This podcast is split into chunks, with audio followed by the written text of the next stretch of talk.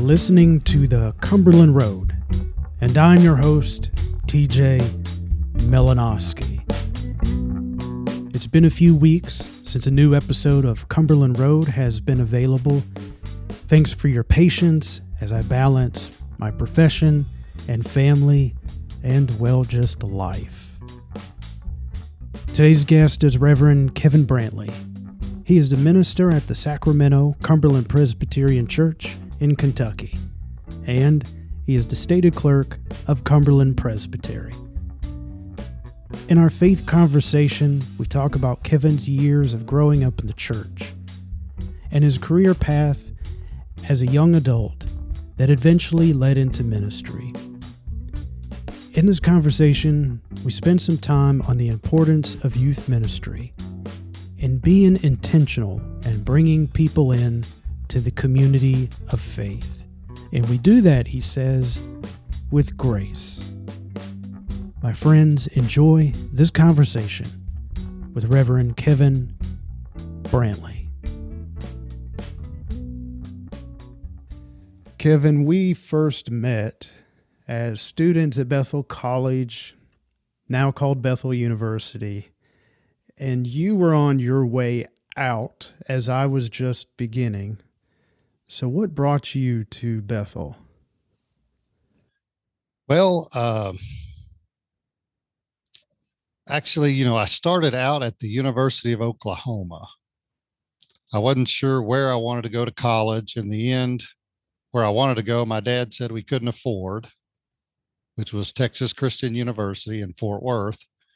And so my best friend and I decided we'd go to the University of Oklahoma. Always big football fans uh, all that. So we went there, we roomed together.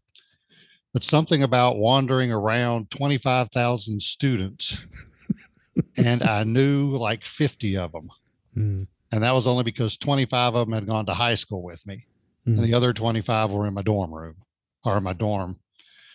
And so it was just one of those days. I prayed to God. You know, I said, you know, God, what am I doing here? I don't want to be here.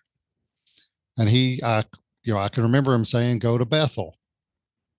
And being from Oklahoma, really, I didn't know anything about Bethel. I didn't even know Bethel existed until my, my senior year in high school. For some reason, I just never heard it mentioned.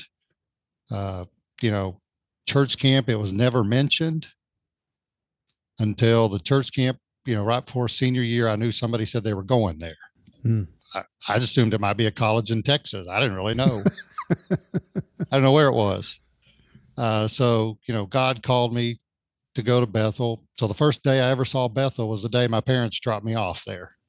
Oh, wow. So you applied and was accepted, but you never took a tour of the school before becoming a student.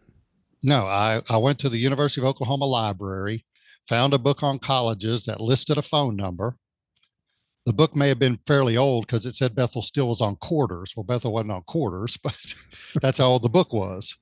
So I got it. I called up there, said I need the admissions office, and I told them who I was. I said I'll be there in the spring. I need you to send me whatever I need to fill out. Mm-hmm. And so I actually showed up like a week early. Somewhere, somewhere the lines got crossed, and when I showed up, only the basketball players were there.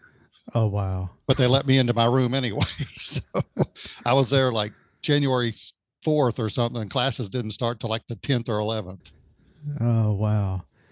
Well, um, so what was your career path? What were you thinking as a second semester, first semester Bethel student? Well, I was going to go into accounting. I was always good at accounting, and my dad is and was an accountant. And so numbers seemed to work for me. So that's what my goal was was to be an accountant. About halfway through, I switched to teaching. Hmm. So I was going to be a math and accounting teacher. And I took, they at that time had a Christian ed minor. And so I picked up the Christian ed minor till they dropped it and took a few classes on it because, you know, I thought, well, I, I, may want to be a volunteer youth director when I go back home. Hmm. So that was really what I was looking at when I was at Bethel originally. And till the call came in my life right before my senior year. All right. So the calling to be an ordained minister that never hit your horizon until early adulthood. It didn't hit my horizon until the summer between my junior and senior. Now, other people apparently saw it. I can always remember Dr. Mitzi Minor. I was in a class and there were like eight of us. And she, I think it was the Synoptic Gospels. And she said, Now all of you are going to be ministers one day. And I said, Whoa, whoa, whoa, whoa, whoa, whoa. I'm going to be a teacher. I'm, I may volunteer as a youth director, you know, for my local church, but I'm not called into the ministry. And she said, Kevin, you're called. You just don't know it yet. Mm. And I remember telling her, Well, if I ever get called, you'll be the first person I tell. and so, actually, after I received the call, when I came back from Oklahoma back to Bethel for my senior year, I actually stopped at the seminary because she'd moved from the college to the seminary that summer. And when I walked in the door, she saw me and just burst out laughing. And she said, I knew it. I told you. and so she still tells me that story to this day. she reminds me of when I see her. Goes, I told you. I said, I know, Dr. Minor. You told me before anybody else. Isn't it funny that people can see things in us and the potential in us before we even recognize them? It's quite a gift. Mm-hmm. And, you know, when I announced that I had been called into the ministry, nobody seemed shocked. Hmm. You know, some people you're like, wow, them. But, you know, it, it just seemed like yeah, we knew Kevin. We just were waiting to see if you ever figured it out. So, yeah, it's kind of like I don't know, um, having a leaf stuck in your hair, or I don't know, uh, the shoes on your feet don't match. Mm-hmm. Everybody sees it but you, and I don't know. Sometimes you just gotta let the other person know. They got to figure it out themselves that yeah, a leaf got stuck in their hair or their shoes or their socks don't match. Except it's a less embarrassing, of course. Oh, you yes. Know, maybe it's a maybe it's a place of arrival instead of like um, a mistake. But that may be a good sign of um, good, solid friends. Instead of telling you what to do, giving you the space to discover it um, on your own. Well, I also think you know if I wasn't called into the ministry, it probably would be something I would struggle with. Hmm. You know, I can't imagine trying to do ministry not being called by God. So, yeah, it, it was something. And I think God, I always say God slowly moved me there. If He'd have called me when I was at the University of Oklahoma, I would never have answered. Hmm. But, you know, He had to get me from the University of Oklahoma to Bethel. And then at Bethel, being surrounded by people who wanted to go into ministry, saying, Hey, you know, I, I enjoyed my youth leaders as a kid. I'd like to do that. And then he slowly moved me to where I ended up working at a campfire boys and girls camp one summer and realized I enjoy being around kids. I love kids. Kids love me. My wife says it's because I'm one of them, but uh, and then actually from there they actually wanted me to be a counselor the next year. I was people find this hard to believe. My actual title at that boys and girls camp was horse wrangler. Okay. You know, I took care I took care of the horses. I fed them, I saddled them, I cleaned them. So that was my title. But they told me the next year I had to be a counselor. And so I actually got lifeguard training. Because if you're a counselor, you had to have lifeguard training because the counselors also worked the swimming pool. Mm-hmm. And then I actually never went back to that camp as a lifeguard or a counselor. because I think it was uh, Dean Dreyer, the dean at Bethel College at the time, came to me and said the children's home in Denton, Texas is looking for a lifeguard this summer. I know you're in lifeguard training class. Would you go to the children's home and be their lifeguard this summer? I said, absolutely. And then it was in Denton, Texas that God called me. So, so it was just a slow progression to get me to the right place that I could be in my mind. So, so Kevin, the horse wrangler, lifeguard, accountant and teacher and minister. And counselor. minister. yeah. Uh, and camp counselor. I don't know if I included that in there. So, what happened in Denton, Texas? What opened your eyes to a calling into ministry? Well, I think s- still there, you know, I still plan on being a teacher, still doing math and accounting. And uh, like I said, I just enjoy being around kids. I love hanging out with them. But really, it was actually a physical thing that happened to me. At the time, uh, Reverend John Lindsay was the pastor at Denton. And the children's home, we always loaded up every Sunday morning, took the kids to church. Mm-hmm. And we sat in the back. And so I'm sitting in the pews with these kids, and Brother John Lindsay reads the scripture and he starts off the sermon Do not be afraid. And at that time, God actually slapped me because my head actually turned. It got whipped so hard. And I, I thought maybe it was just something in my head that had happened. But one of the cottage parents at that time, of course, they had kids on campus and cottages. One of the cottage parents came up to me after the service and said, Which kid hit you? Hmm. Because they saw my head snap. They, and it looked like, you know, a kid had slapped me. And I said, My head turned the opposite direction. There was no kid on that side of me. You know, and I knew what do not be afraid meant you know, being the shy, kind of introverted kid for the most part. Some people say I, you know, I don't ever talk. Some people say I don't ever shut up. so, you know, one one girl I dated, she said, "Kevin, you never talk when I first met you, but you never shut up now." So, uh, so I knew, do not be afraid. I knew automatically it meant that I was being called into the ministry, and it was probably at that time I guess I became more relaxed. You know, accounting I I loved, but something about it I didn't want to do. The math teacher, accounting teacher, I began, you know, like I don't know if this is really what I want to do. This is more of what my dad and I discussed and where I he thought my range of skills would be good and I agreed, but I wasn't sure if this is what I wanted to do. But even though I was afraid of standing in front of people and talking, I knew it was what I was supposed to do. And so I immediately, you know, eventually went back, had my session approved me, met for presbytery eventually, and went back to Bethel and said, How do I get out of here the fastest? yeah, I was going to ask you. So that changes, or did it change your trajectory as a student working towards graduation? Because at that point, you're in your last year. Well, actually, at that time, I was going to go two more years because I'd started switching to teaching. You have to know you're going to be a teacher when you start college because of the course load. Mm. Because you end up having to take 36 hours of whatever your subject is, plus another 30 some odd hours of teaching. So you're almost doing two degrees. And so I remember going to uh, Miss Martin, who was the Bethel College registrar, and I said, How do I get out of here the fastest? What gets me out of here in one year? And she said, Well, you've been doing math and you've done accounting. And we have a math major with a business emphasis. She said, The only problem is you lack 38 hours. Mm.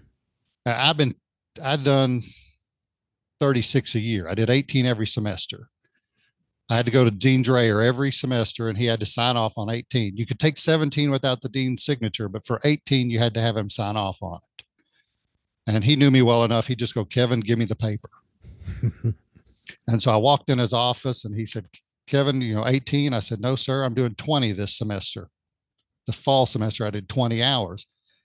And he said, Kevin, I can't allow you to do that. That's just too much.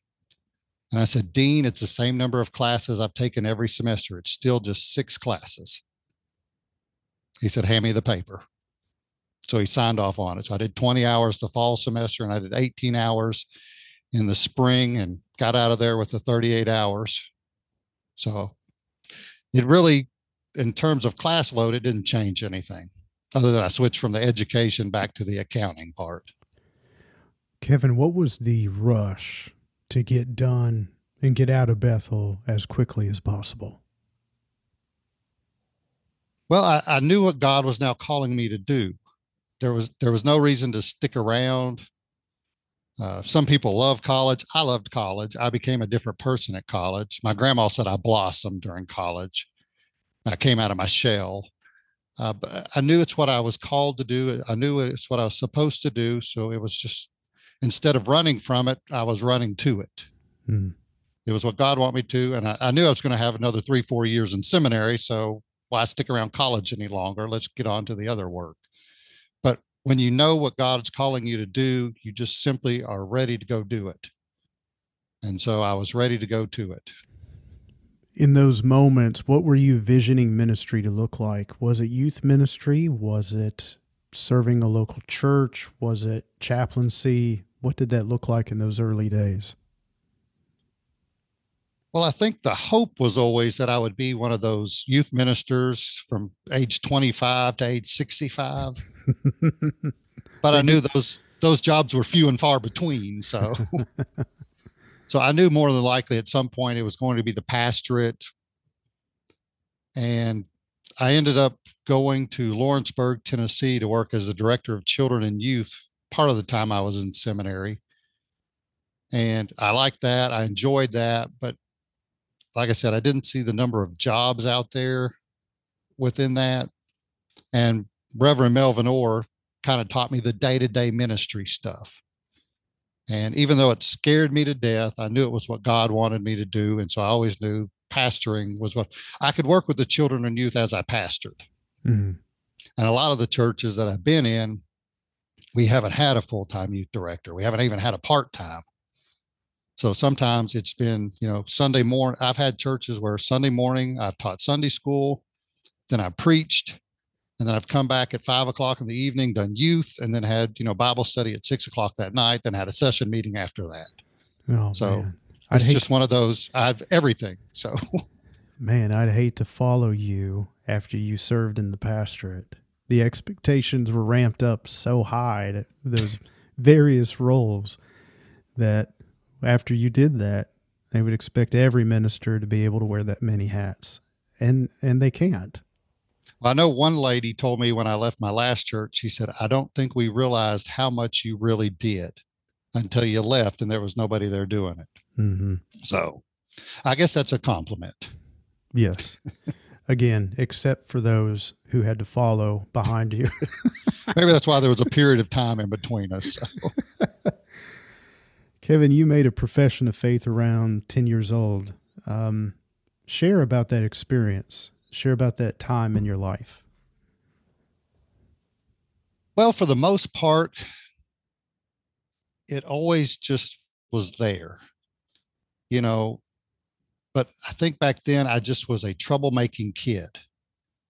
My mom would always tell me that I just simply drove her up the wall. In what way? I, I was just you know, the kid that nobody wants to have, that was me. Hmm. You know, at church, I was, my friend uh, John and I, we would crawl under the pews in the middle of the service because we were racing to see who could get to the front and back. you know, I was that kid that when we got to their Sunday school class, everybody retired. so, you know, it was just this I was wild, I was crazy, and something about, you know, one of the ladies that was at our home, my home church in Ada, uh, Oklahoma, at the Latta Cumberland Presbyterian Church. Then, now it's the Covenant Cumberland Presbyterian Church. Uh, Miss June Lawson took over our Sunday school class after nobody would teach it. And I remember she said, if you'll behave for 10 straight weeks, I'll buy you a Hot Wheel. That was a big motivator for me. Back then, you know, you just didn't get one at the Dollar General every time you went. And some reason that just calmed me down and her showing me that love i realized you know i want to be more like her hmm. i want to be more like you know the adults around me and so i became better behaved for the most part mm-hmm.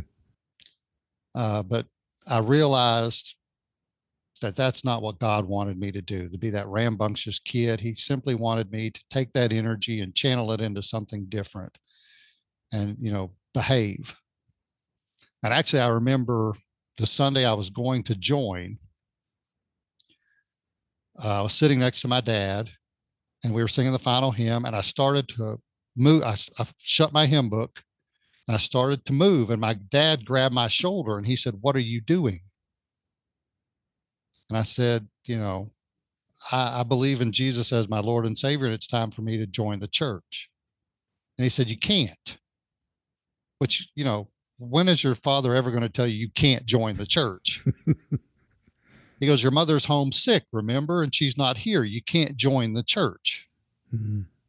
So I didn't actually, I went forward, told him, and, you know, the preacher, Buddy, uh, Reverend Buddy Baltimore, he announced Kevin's going to join the church, but it's going to be hopefully tonight because his mom, Susan's at home sick. Hopefully she'll make it tonight and we'll have him join tonight.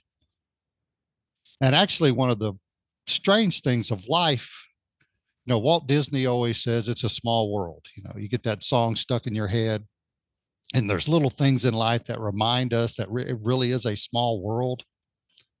At the church I serve at now in Sacramento, Kentucky, there was a gentleman who had gone out to Oklahoma, to Norman, Oklahoma for banking school.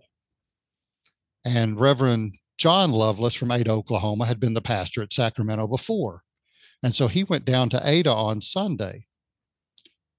It happened to be that Sunday that I went forward because he told me, he said, I've been to your home church. And when I was there, there was this nine, 10 year old boy who went forward to join the church, but he couldn't join because his mother was sick. And I said, Kenny, that was me. Mm. So, you know, it's, it's just, it's interesting. He can tell my story almost as much as I can because he remembers being there that day the only time he ever was at that church. Mm-hmm. So, as Walt Disney says, it really is a small world. It is. It is. You've mentioned some people in your life that has encouraged you along the way. Kevin, what are who are some other people that um, have impacted your journey of faith? Well, I would say the main people, of course, my grandparents had a big influence on me. My grandfather was somebody I would follow anywhere he would go. When I was in kindergarten, kindergarten was only a half a day. My grandmother, about every other day, would pick me up, take me out to the farm, and I would ride for five hours on a tractor with my grandfather hmm. just to be with him. And he was a song leader at church, he was a Gideon. And so I was always interested, you know, that I guess that's where my love of singing comes. I'm horrible at it, but I love to sing. you know, I'm one of those make a joyful noise people. Mm-hmm. Uh, so they both were an influence on me. My grandmother, she was a charter member of the Latta Church when she was, I guess, seven, somewhere in that age when they chartered the church. And she was always faithfully there. And she was kind of sometimes a Jiminy Cricket to me. She'd be like, Kevin, you know, that's not who you are. yes, grandmother. Uh, anytime I would go someplace, she would say, Kevin, remember you're a Brantley. I'd say, Yes, Grandma, I'll be on my best behavior. and then my dad, he's always been in ministry, in uh, my faith, in everything. He's kind of been a sounding board for me like I said, when I was in college and wanted to give up being an accountant, you know, he literally sat down. He said, Well, let's write down your pros. Let's write down your cons. You know, what are you good at? What are you not good at? And then we came up with a list of things. And he gave me, you know, probably when I was in third grade, he gave me the Good News Bible that he read out of a lot. Uh, he had several other versions, but he gave me that one so that I could continue reading the word at home. And then after I joined the church, he gave me it was before the 1984 confession, so it was the older one. A little blue confession of faith. He gave that to me so I could study and we talk about, you know, the things within it. So he's always been there for that. Um, some of the people within my home church, like Joe and Naomi Lovelace, J.C. Shortis, and then there was another gentleman who was at another church named B.R. Spencer. They were probably grandparents when I went to church camp, and their love and enthusiasm at church camp is probably why I still do church camp. They probably did it another 20 years after I graduated. I mean, they were in their 80s, still going to church camp, still acting as goofy as they could be. And kids just absolutely loved it. And so they've always kind of been, they made camp fun for me. And so when I'm at church camp, I want to make sure kids are having fun. Mm-hmm. And then, of course, like I said earlier, Reverend Melvin Orr, probably that teaching me the day to day ministry. He would take me on church visits. He would take me to funerals, you know, kind of, he would tell me his preparation. Uh, he would make sure that I understood ministry is about more than just Sunday morning being in the pulpit. That there, you know, and he would help me through it. He gave me a little uh, a book that followed the lectionary, and each Monday we would sit down and we would discuss the lectionary readings. And so that's where I first, you know, even though I wasn't preaching every week, I was studying the lectionary every week for two years until, you know, I finally moved on to my first church. So, Kevin, you and I have been fortunate to have people in our lives growing up and even into adulthood who've been great models and examples of the Christian faith. As a minister, as a Christian, just as a human being, what advice do you have for those who may not have had uh, great people in their lives that they've encountered to model the faith? And then there's a two part question. And for those of us who are followers of Christ, how do we make those connections? How do we intentionally develop those relationships so that we can have an impact on lives like the folks that you've mentioned? Mm-hmm. Well, I think as Christians, we've got to make sure we seek out those, I guess, that seem to be standing back. You know, I was lucky in my life that I had people who basically dragged me into things. I mean, like I said, I'm the shy, introverted guy. When I'd go to church camp as a kid, I'd stand back from every group. Hmm. And they would, I, you know, I had a friend who would literally drag me into the group. He said, Come on, Kevin, you're a part of this group. And it took me a long time to ever feel comfortable in the group. I did that at Bethel.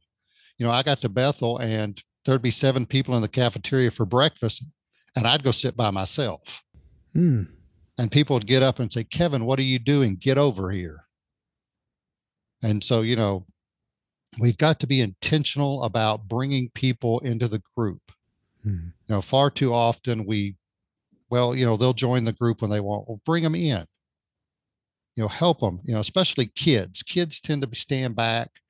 You know, I can remember at church camp. I guess it was my last year as a camper, and I was bound and determined that no kid would be like I usually had felt.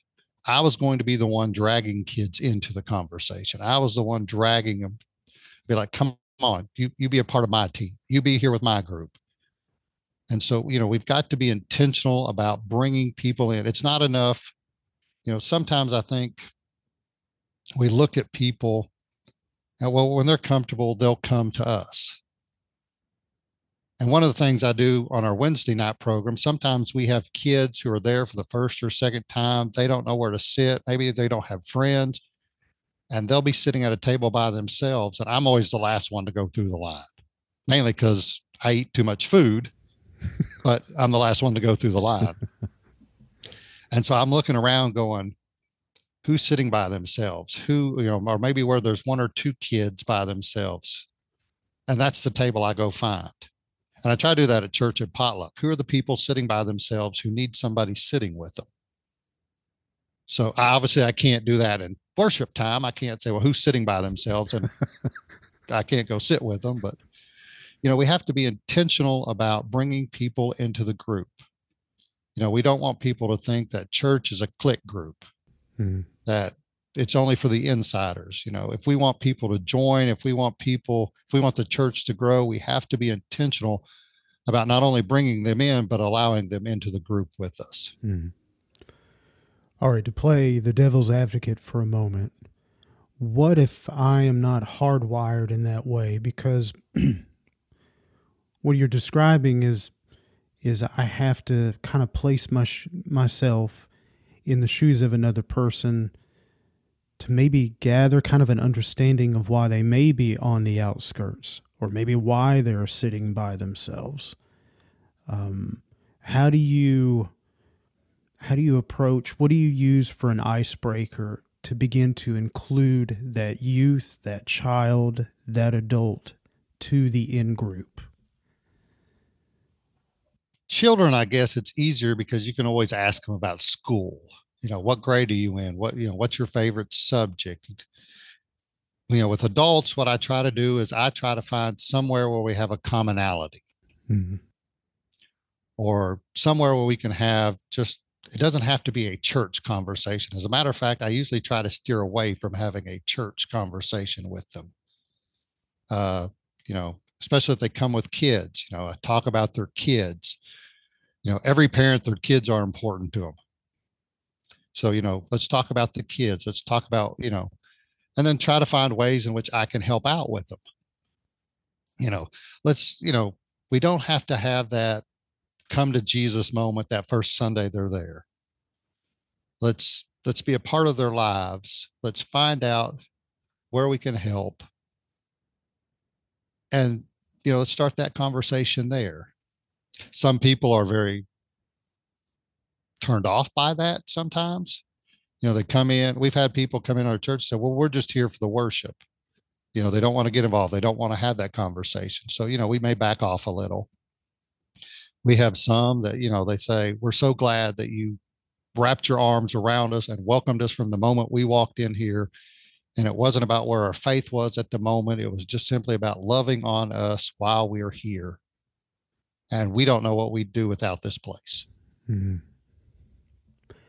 I think people have an innate sense of genuine inquiry into their lives. You know, we I think we have this ability to sense if if you are genuine in in getting to know who I am and and what I'm about and where I've been and where I'm going.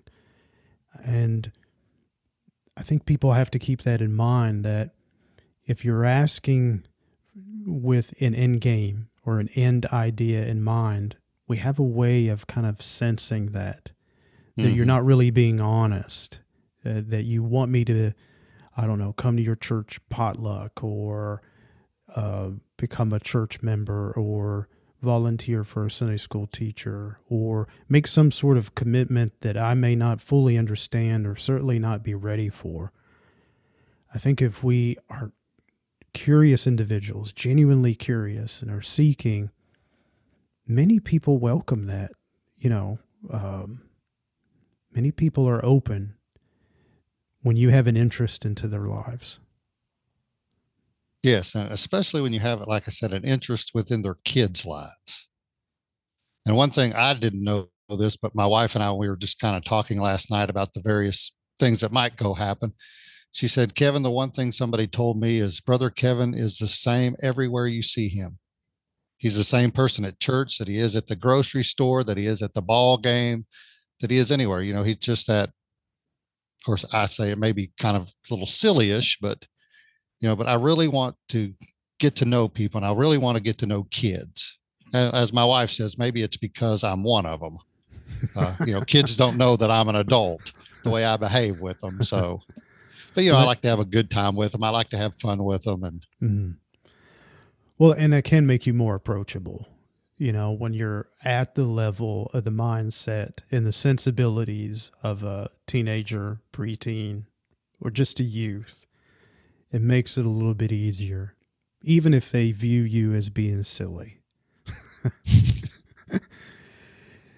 you were telling me that you have uh, spent or you attended your 50th church camp this year in 2023 uh, as both a youth and also as a counselor. Um, let's talk for a few minutes about church camp and how COVID 19 has affected uh, camp attendance and what you've seen, what you've experienced, and what that may look like uh, coming into the future. Yeah, our church camps have kind of been down. I'm hoping that it's just because of where our church camps have been. I think we're finally getting out of that COVID world. At least I'm hoping we are. Mm. uh, where people tend to be afraid of being there. The first year we did camp in 21 after COVID was a completely strange year for me Hmm. because it was so different. You know, I don't want to be in a cabin with all my kids from my church and that's it. I see them every week. You know, I've wanted that as a camper. I wanted to be in different groups, you know, and I want to hang out with different groups, get to know different kids. And that year we just, you know, we were supposed to eat at our own table as a church group. We were supposed to sleep in our own quarters as a church. I didn't like that at all. Mm-hmm. Uh, but our problem with church camp, I think, lately has been we're so early into the summer. And so now we're moving it back later in the summer. Um, so hopefully, you know, our kids are going to be coming back because I see kids have a hunger for God. You know kids want to know more about what's going on. I think within church camp maybe they feel a little bit more relaxed to ask the questions. And maybe it's because you know you're the kid or adult goofing off with them on the water slide. You're the adult you know playing with them in the swimming pool you're the one you know acting strange with them that they really like uh, so it's that idea yeah and i i think you know when youth and children are in church, a lot of times, and maybe all the time, that is an adult world mm-hmm. that you're brought into. And maybe a retreat setting, a camp setting removes some of those filters. And also, I think the attention that a youth or child can feel and experience is more centered than it might be in other settings that the Christian community provides for children and youth. What do you think? Yeah, I think there they just simply have the opportunity, I say sometimes to relax. Because I think within a church setting, sometimes they feel like, all right, they're going to ask me the question this week Do you know Jesus? Is he Lord and Savior? And so they kind of get a little tense and then within the worship setting, there just tends to be that, well, this is for the adults. So they kind of don't. And I admit I was kind of that way as a kid and as a teenager, even, you know, well, this is the adult time. I don't pay attention as much.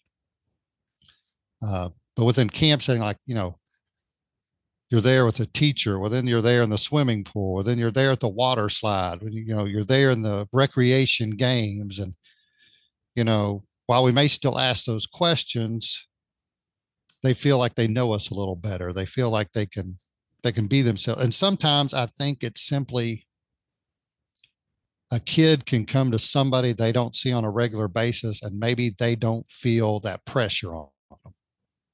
So sometimes my kids may go to talk to somebody else.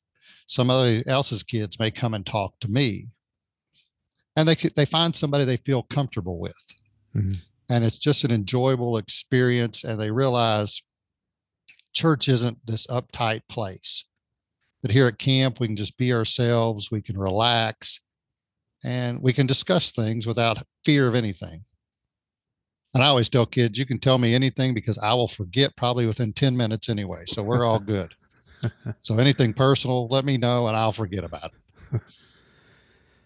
So, Kevin, how do you think? You know, I have heard and I've experienced youth and children have uh, wonderful experiences for camping and retreats, and then they have to return home and to school and to church. So you have these mountaintop experiences, and then you go back to kind of regular routine sports, family, etc. How do we bridge those gaps for our youth, our children, and even adults to where those experiences can remain connected. It may not always be mountaintop experiences, but where the faith that you developed over a weekend or a week continues to grow and doesn't get eaten away by the mundane of the rest of the year. Well, I think we have to be intentional about including people, not just, you know, like I said, with new people coming in, but I think part of the problem is kids get involved at church camp and then they come home and then again they're they're sitting there. Mm-hmm. They're not really doing anything. Same with some of the adults. Some of the adults who uh, may not do anything in their church at church camp are, you know, these great people. And then they go back home and nobody's using them. Mm-hmm. And so we have to be in, now we can't overload them, obviously. That's part of the problem with churches is, you know, 90% of the work gets done by 10% of the people. So we got to make sure we're not overloading them. but we have to be intentional about including them. And if we're not intentional about inclusion, then it's going to go back to that, you know, they're sitting in the pew again, they're not thinking about it. And then they're asking that same old question, when's camp again? Because they want to get back to that mountaintop. They want to get back to that experience. They want to get back to uh, the faith that they had there. Mm.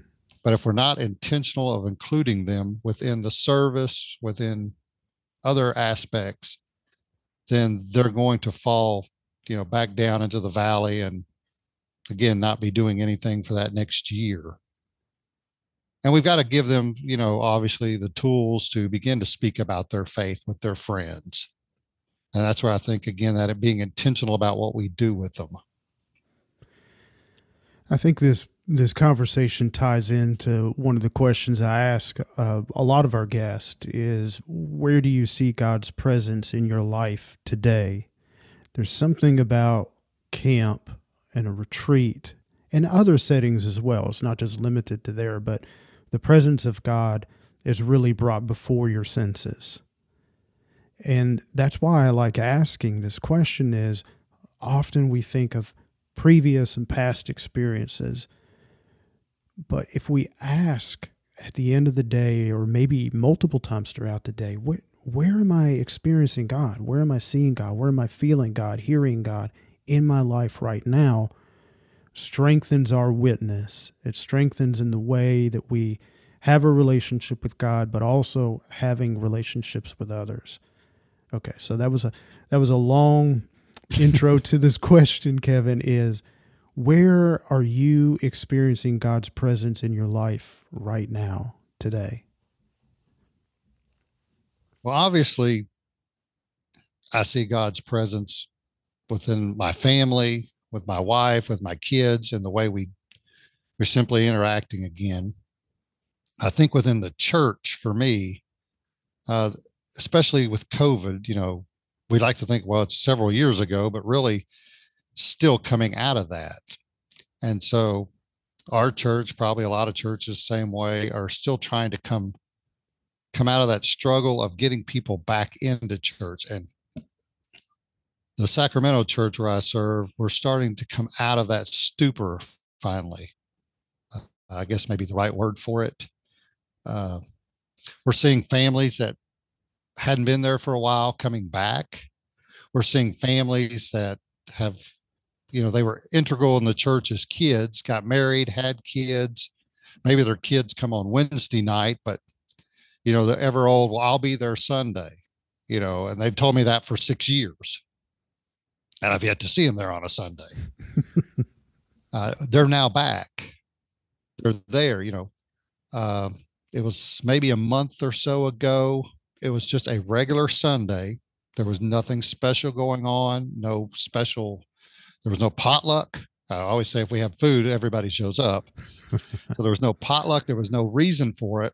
And it was children's time, which is probably my favorite time of the service anyway. When I get, I always say I get to talk to my kids. And I got down there and there were like 22 kids sitting there. And I was like, what is going on today? Now, part of it was somebody had a sleepover at their house. So there were four or five extra kids. But for the most part of those 22, they were my kids you know, they're just finally starting to come in. And even within our church, of course, a lot of our churches are getting older. You know, we have five kids, two years or under.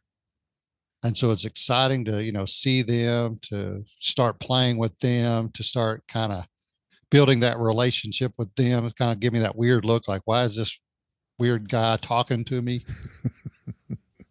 but we're starting to have fun with them. So I see, you know, God at work uh, within our church. And I'm starting to see some of those people who are coming back, they're wanting to be involved again.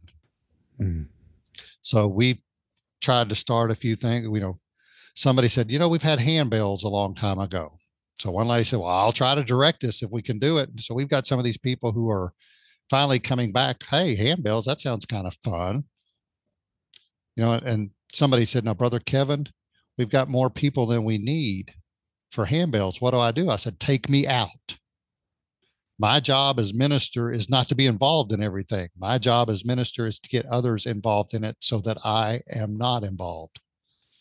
You know, I don't want to be, you know, I'm not going to be the front and center of the handbell choir. You know, if you need me to babysit their kids while they play, absolutely. Uh, you know, put me in the nursery, let me babysit those kids mm-hmm. so that, you know, somebody else can do handbells. And we've got a few new people who are coming out. We uh, pass out food once a month that we get from a place over in another town. It's called God's House of Hope.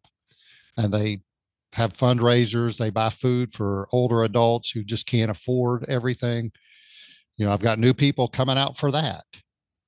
And, you know, I've, I, I tried to prove them that I was a manly man. You know, so when I separated my shoulder a year ago, when they finally gave me permission to lift a box, I wanted to show everybody I could do it. And then I realized, wait a minute, they've been doing just fine without me trying to do all the work. Mm-hmm. You know, and I've got new people here. Step back, Kevin. Let them do the work. You know, let them know I'm here. I'm cheering them on, but I don't have to be involved in everything. You know, so I think I've seen God present in that.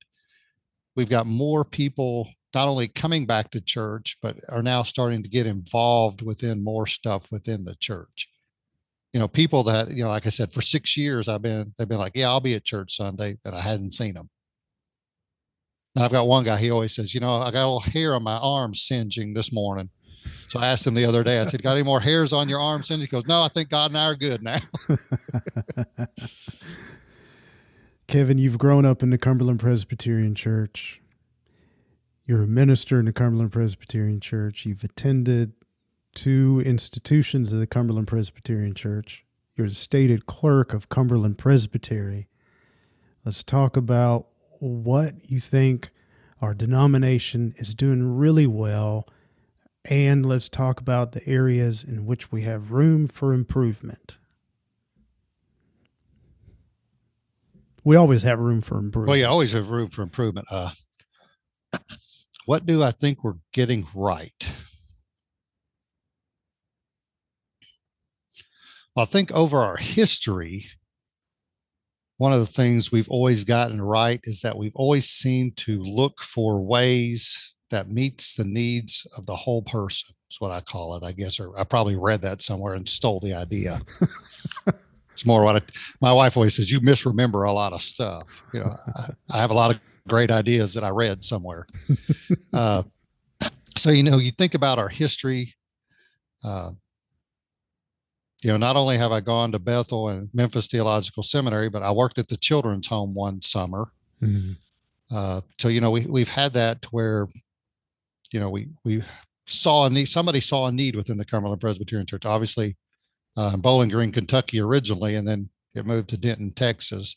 You know, meet the needs of kids who needed family support. Uh, one of the things you know we were good at prior to 1906 was building colleges you know, colleges, seminaries for men and women, trying to find ways to educate both. Um, and I think, you know, one of the things we've been good at lately, especially within those institutions, is shifting when we needed to. You know, the children's home, when we went back for General Assembly this year, one of the things I like about being stated clerk of the presbytery is they said, well, we'll send you to General Assembly. All right. We'll pay your way. I said, okay, I want to go back to Denton, Texas. you know, and seeing the children's home and how it is now, it's completely different than when I was there when I worked as a lifeguard one summer. Uh, I think they only have one cottage family now, when there used to be four. And, you know, and so instead of meeting the needs of 50 kids, now they're meeting the needs of like 500, 5,000. I don't remember what the number was. It was unreal when I remember hearing it uh, because they provide uh, support. And, you know, one of the things when I was working there, those kids might see their family once a month, but really their cottage parents were their parents. Hmm.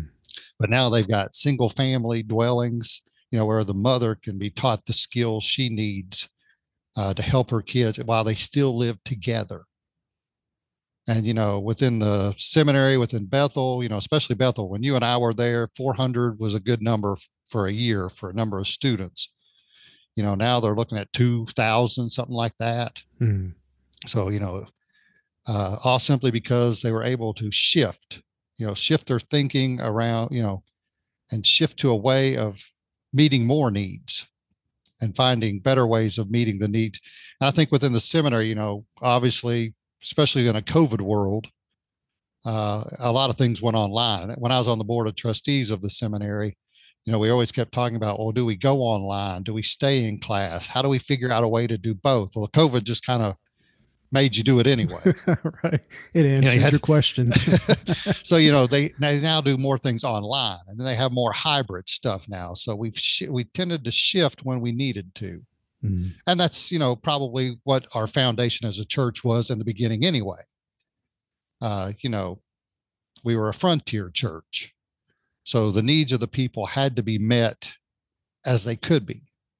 And so, you know, if you could get a preacher to go to four different churches over the period of a month, or, you know, things of that nature, you know, realizing that predestination, well, that that's not right. You know, here on the frontier, we're realizing that's not what the truth is. You know, that God is calling people from any walks of life at any points of time. He's not called certain people before time ever started. And so I think that's where the church, our church and the church universal has always got it right is that we've always met the needs of the whole person. Church universal, you know, obviously there's hospitals, Catholic and Baptist and Methodist hospitals, even Presbyterian hospitals. Obviously, you know, most colleges were started off as a religious institution, you know, in order to meet the needs and orphanages and things of that nature. And, you know, we still continue uh, I wish we were a little bit more intentional in, you know, some of these in Nashville with the burrito ministry and Memphis with the burrito ministry, you know, things of that nature. Obviously in Sacramento where there's 400 people, there's, you know, not that need, but, you know, in other places where we can find where needs are and meet them. It seems like the Cumberland Presbyterian Church has always been able to do that. And so I think that's where the church has got it right. I think where the church is missing, I think what the church is missing now is grace. There is a lack of grace within our church. There's a lack of grace within the church universal. There's just a lack of grace within the world, I guess. Uh, you know, the divisions between people, especially in our nation, you know, it used to be, I believe this, well, I believe this. Well, let's see where we can work together and move forward. Well, now it seems like it's this is what I believe, this is what I believe, these are set in stone. And if you disagree with me, you must be, I hate to say, you know, the devil incarnate, but, you know, it's almost like people have gotten to that point mm. where you, you know, people are fired because they say we need to give people some grace. You know why why are we not i mean that's one of the main things within the bible is grace.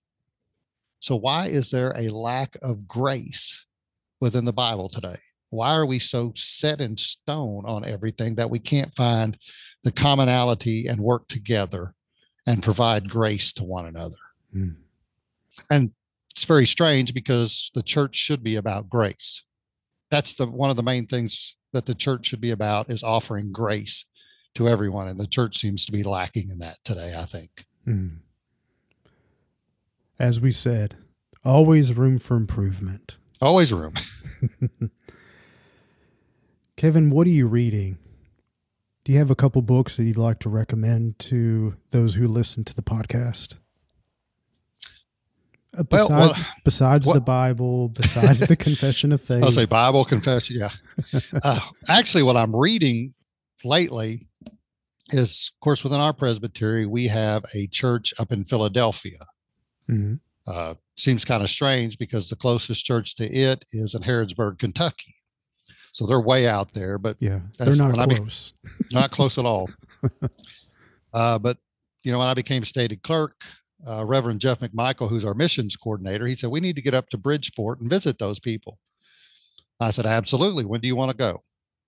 Unfortunately, he couldn't make the trip, but uh, Leslie Wooten, who's our Christian education coordinator, she took her daughter and a couple of friends, and I took my wife and son, and we went up there. And then, you know, after we met with the church, we toured around. I'd never been to Philadelphia. Mm-hmm. And I love colonial history.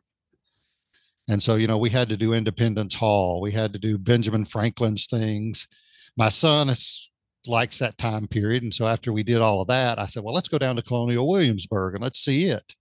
So we went down there because I'd been there a few times. So I've actually been into since then reading colonial history, uh, religion in that time, just the things they went through.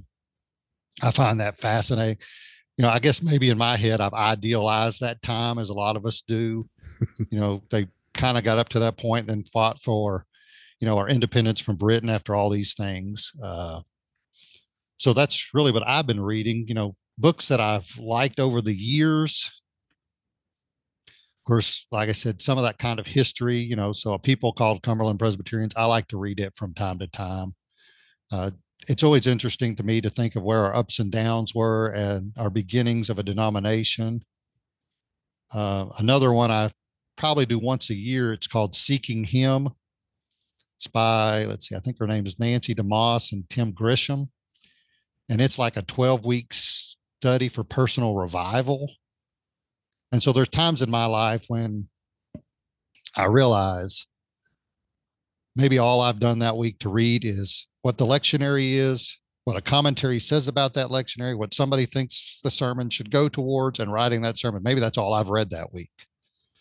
And so, you know, if you do that for a period of time, you tend to get, I guess, maybe, you know, we need reviving at times. Mm-hmm. You know, one of the, you know, things we lack as ministers is we think, well, everybody else needs reviving and we don't revive ourselves. And so that's always a good one. Whenever I feel like I get in a rut, you know, that's always a good study to go through. And then one another one that I probably go back to occasionally, and some of these are older books, but I remember reading them, and so I just tend to go back to them. Uh, was one called "Fit to Be a Pastor," and it's by I think his name is Lloyd Rediger, and it's about the spiritual, mental, and physical fitness of a minister. And you know, at times in my life, I realize I'm not spiritually fit because you know I'm again the only thing I'm reading is the Bible for that week, you know. And then sometimes mentally I'm just dragging, and sometimes I allow my physical health to get down. I've allowed that before in my life uh, most people don't know this. I'm a skinny runt. I graduated Bethel at 127 pounds. I graduated seminary at 120 pounds. Mm. And so at one point after my son was born, I weighed 207 pounds. So Whoa. I always told the church in Greensburg that I was twice the man I was when I got there. and so, you know, that's when I kind of began more of a fitness journey for myself. I used to be able to eat anything I wanted to and probably lose weight. you know, in high school, the offensive lineman of our state championship football team, they'd be like, Kevin, we can only eat six tacos at lunch. How the heck do you eat 10 to 12? I don't know.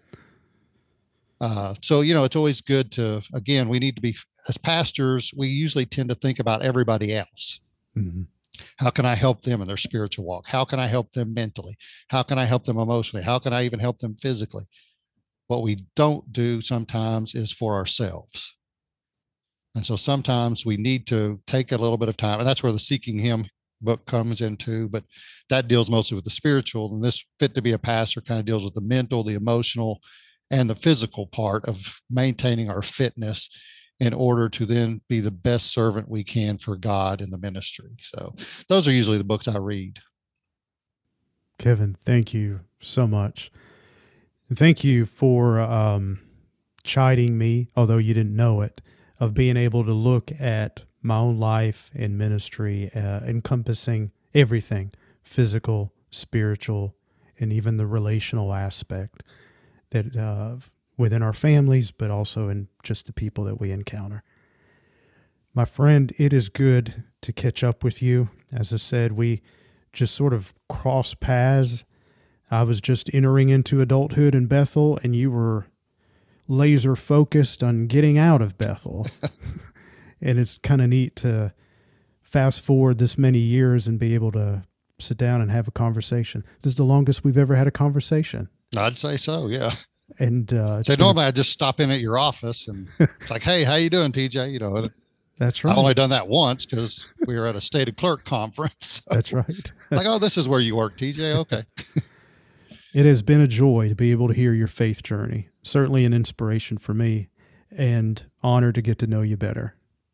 Well, I appreciate it, and I appreciate you know these stories that you're getting out about Cumberland Presbyterians, and uh, we've always said Cumberland Presbyterians are kind of a family.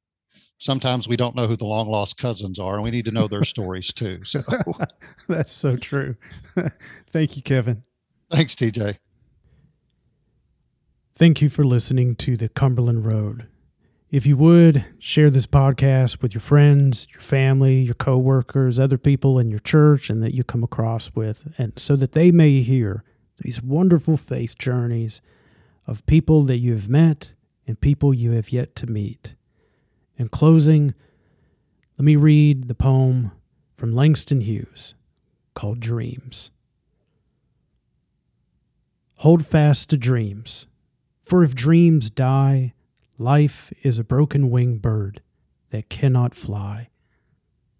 Hold fast to dreams, for when dreams go, life is a barren field frozen with snow.